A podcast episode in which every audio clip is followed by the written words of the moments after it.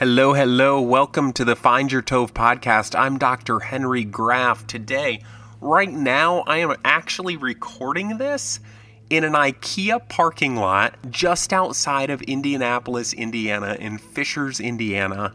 I came from Evansville, Indiana yesterday, where I spent some time with a couple pastors there talking through the Finding TOV process and what we do. Happy TOV Tuesday. When this podcast drops, I will be in Brighton, Michigan. If you're listening to this before 9 a.m., from 9 to 11, I will be doing the same workshop I did in Evansville, a two hour workshop where we look at Find Your TOV in Brighton, Michigan. And then tonight, Tonight, we're doing a live recording people will gather in the room and I'll do the podcast live at 7 p.m. right there in Brighton, Michigan. If it's not those times yet, I would love to see you there. At that event, by the way, 6 o'clock, we're opening the doors. I'll have some Find Your TOV sketchbooks. I'll have some t shirts. It'll be a great night. And then on Thursday, Thursday, we're going to be going over to Fort Wayne, Indiana. We're at the Garden. Lisa Van Meter will be there if you heard her on the podcast. And we will be doing the same thing. If you're a leader, if you're in charge of something, whether that's a family or a job, from 9 to 11, we're doing an introduction to the Find Your TOV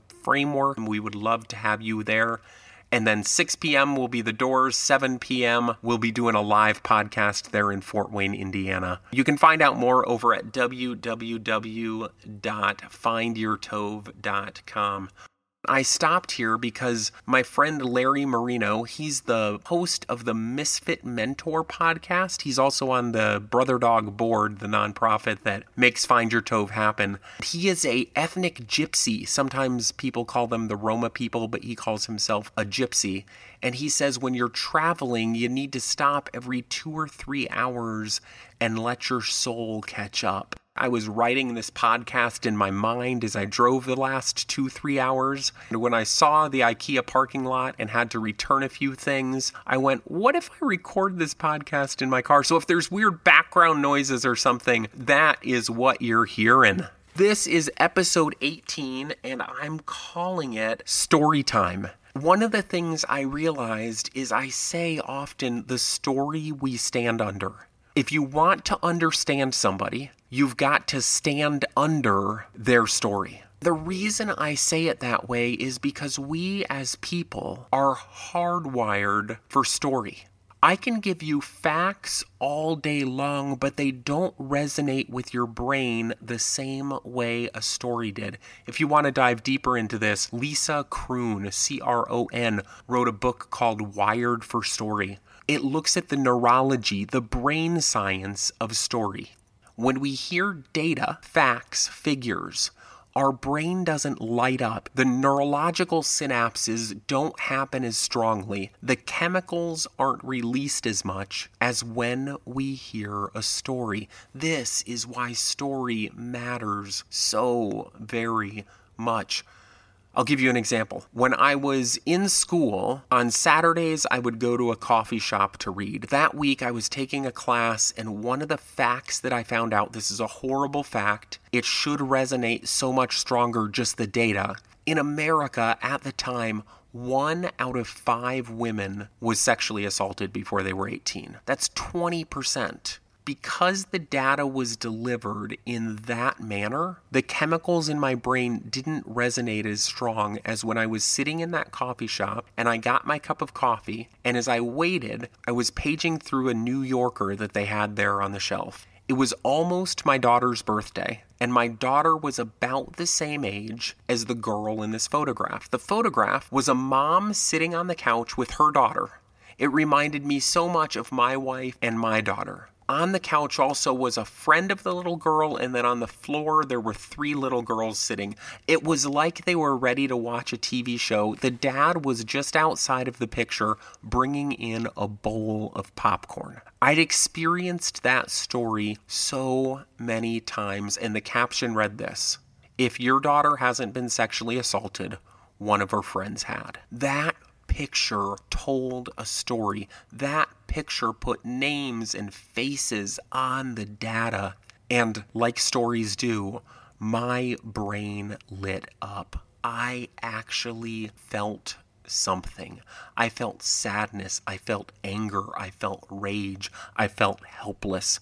What Wired for Story tells me is my brain actually lit up and experienced those things. The chemicals my brain released because it was in a story, and that's how story works. As I interviewed Tim and Lisa and Adeline, I had this kairos about story. If you've listened to the podcast for a while, you know to find your TOV, there's a chiastic poem, a pirate poem, an X marks the spot treasure map, how to find your TOV. And what that is, is you see, then you say, then you separate. I sat down with Tim, Lisa, and Adeline, three amazing artists, to find out how an artist sees. The kairos that hit me is all three of them see in story. They're visual artists. Tim does skateboards and toys. When I talked to him about sight, he went to story. He told me the story about Lion-O and the Sword of Omen, how the word sight beyond sight resonates more than the phrase seeing with eyes of faith. Tim defaulted to story. He even talked about it the hero's journey, Joseph Campbell. When I asked Lisa, how do you photograph people and actually capture the essence?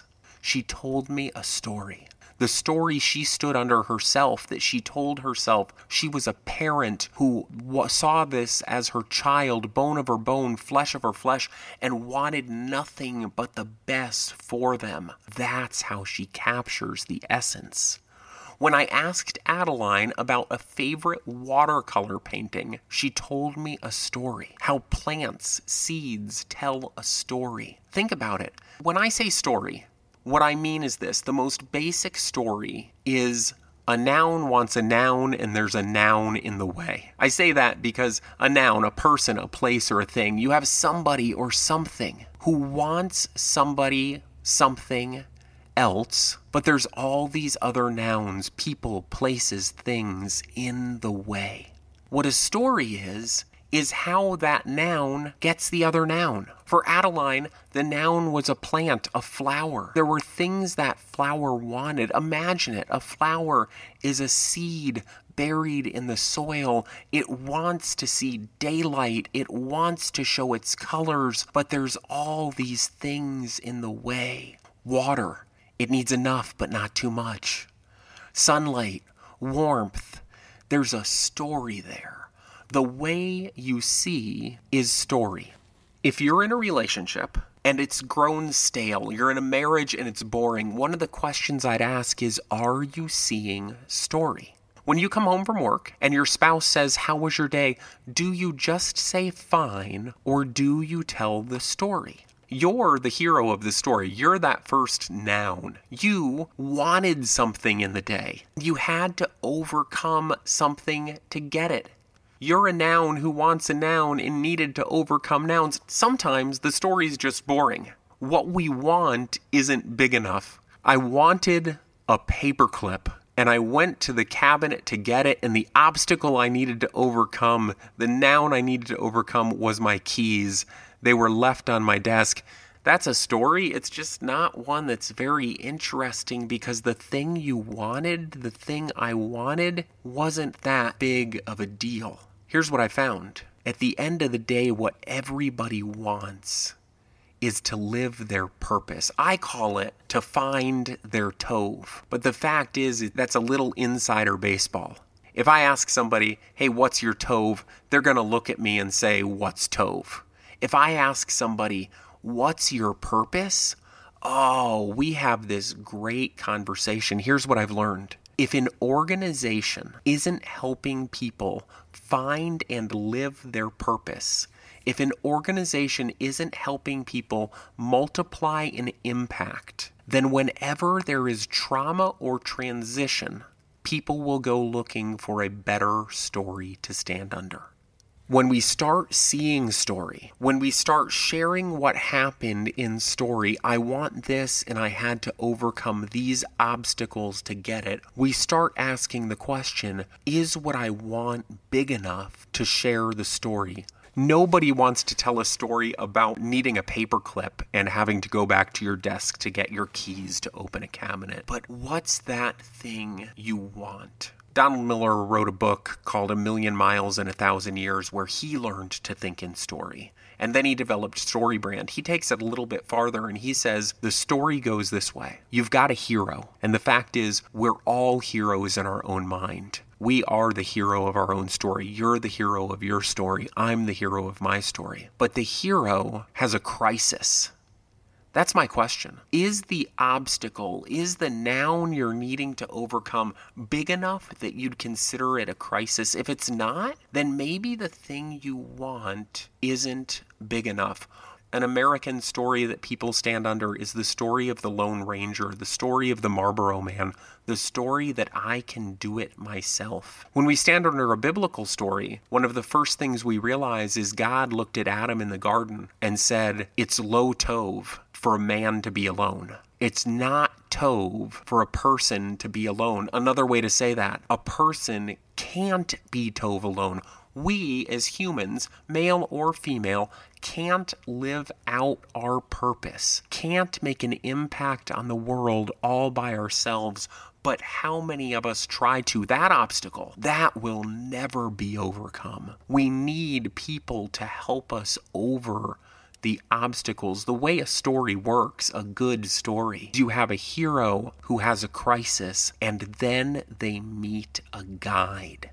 The guide's job is to draw a map to tell the hero, here's how you overcome the obstacle. That's why when an organization isn't drawing maps, isn't helping people find their purpose, people go find other organizations. This, by the way, is why we watch great stories. And a story, it doesn't have to be long. Some of us, we hear story and we go back to epic novels, the Iliad and the Odyssey, which take months to read. But these can be, man, these can be as short as commercials. A great commercial tells a story. The best commercial around, and this was was researched. What commercial is the best commercial? It was a commercial about a puppy who wanted to be a horse this little puppy would go to the barn where there were these giant Clydesdale horses and it wanted to be a horse. The problem is there was an obstacle to come overcome. It wasn't a horse, but it would run with the horses. It would train with the horses. One of the horses became its guide, and at the end of it, you see the puppy not being a horse, but marching alongside the wagon with the horses. Why is it at the end of a beer commercial I'm tearing up?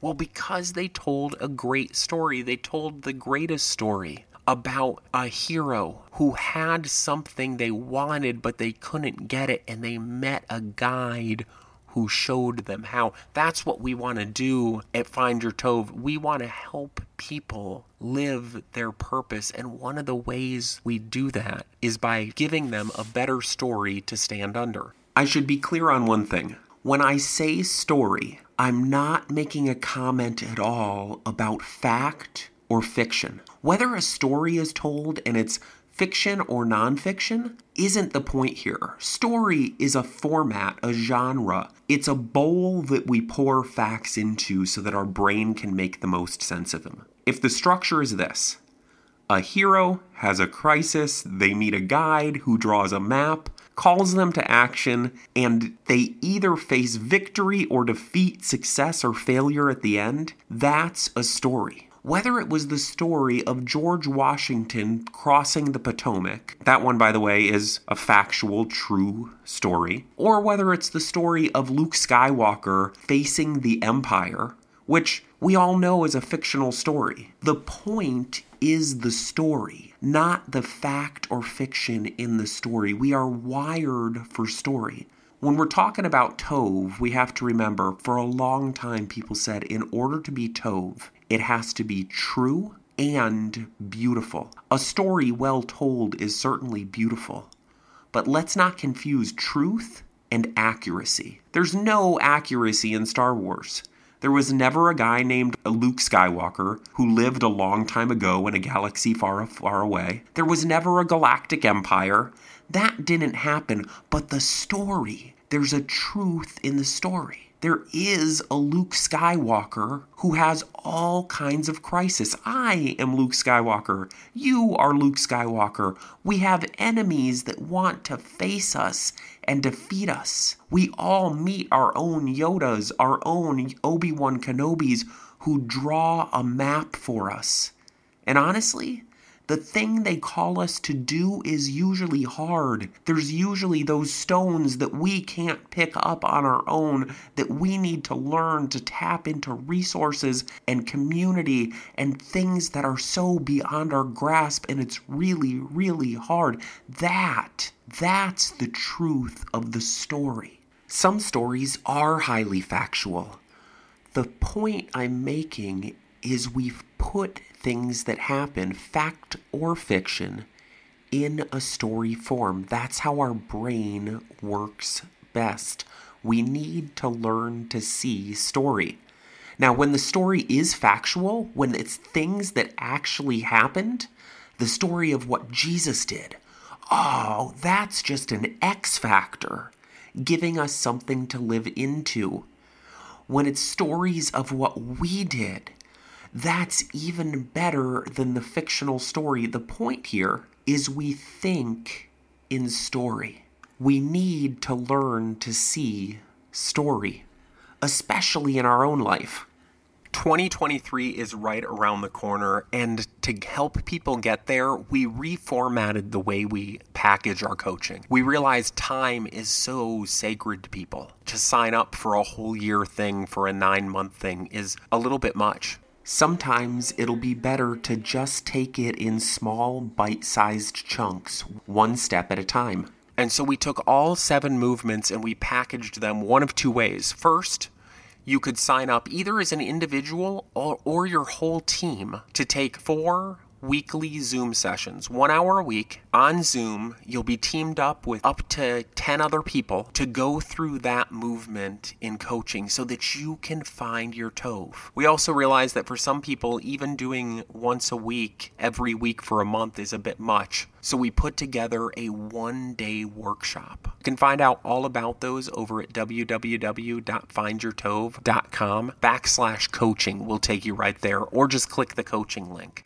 My hope, my prayer, my desire is that 2023 will be the year you stand under a better story, the year that you, your family, your organization find and start to live your of its kind TOV. Because if you don't live TOV, part of creation is just left undone, and nobody wants that.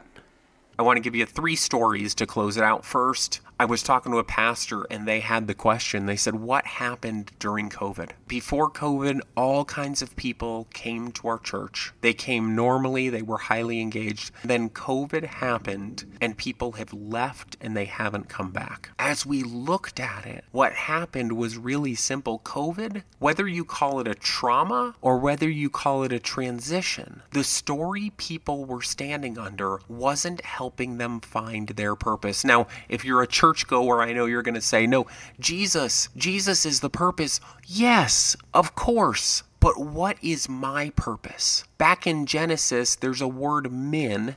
It's translated of its kind. That word shows up 10 times, but it's spelled four different ways. What's your of its kind purpose? How were you uniquely made? In fact, when I pressed in with this church, not only were they not helping people find their purpose, the purpose of the organization wasn't of its kind. It was a generic mission, a generic vision. When I ask organizations, What's your purpose? They give me a carefully crafted mission statement, a vision statement, maybe even a strategic plan.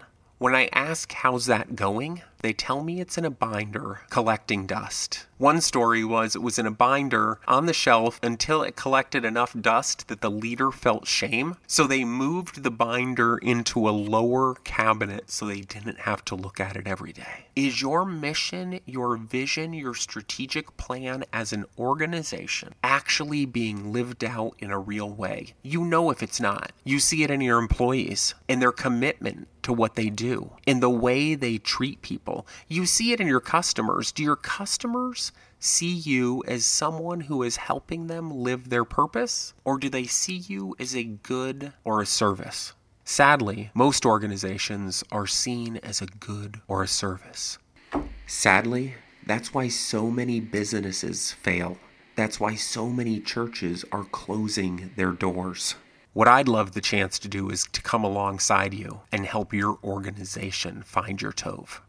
I was talking to a couple. Couples, if they don't have a TOV, if they don't know their purpose as a couple, what happens is they start to drift apart. Worst case scenario, they divorce because they're not pulling toward a common purpose. They don't know what is our TOV. I'd love the chance, if that's where you are as a couple, to come alongside and help you find your TOV to help you find the story that you stand under. Because when you stand under a story that you are here for a purpose, that if you don't live your purpose, part of creation is left undone, it changes everything. Now, I know that's a huge step forward. And as I like to do, what's the baby step? The baby step is learn to see in story. Next time somebody asks you, How was your day? rather than saying fine, find the story. You're the first noun. What did you want? And what did you have to overcome to get it? If you haven't done this before, in the beginning, they're not going to be the best stories. That's okay. It's a baby step. If you're looking to take the next baby step, Remember, if you could overcome it by yourself, it's not the best story. You need a guide, you need somebody to come alongside you and help you draw a map. And that's what we do. Hopefully, you have all kinds of other people in your life that are doing that because it takes more than one. It's not TOV to be alone. As you step further and further into your TOV, as you live a better and better story, as you stand under the only story that matters grace and peace.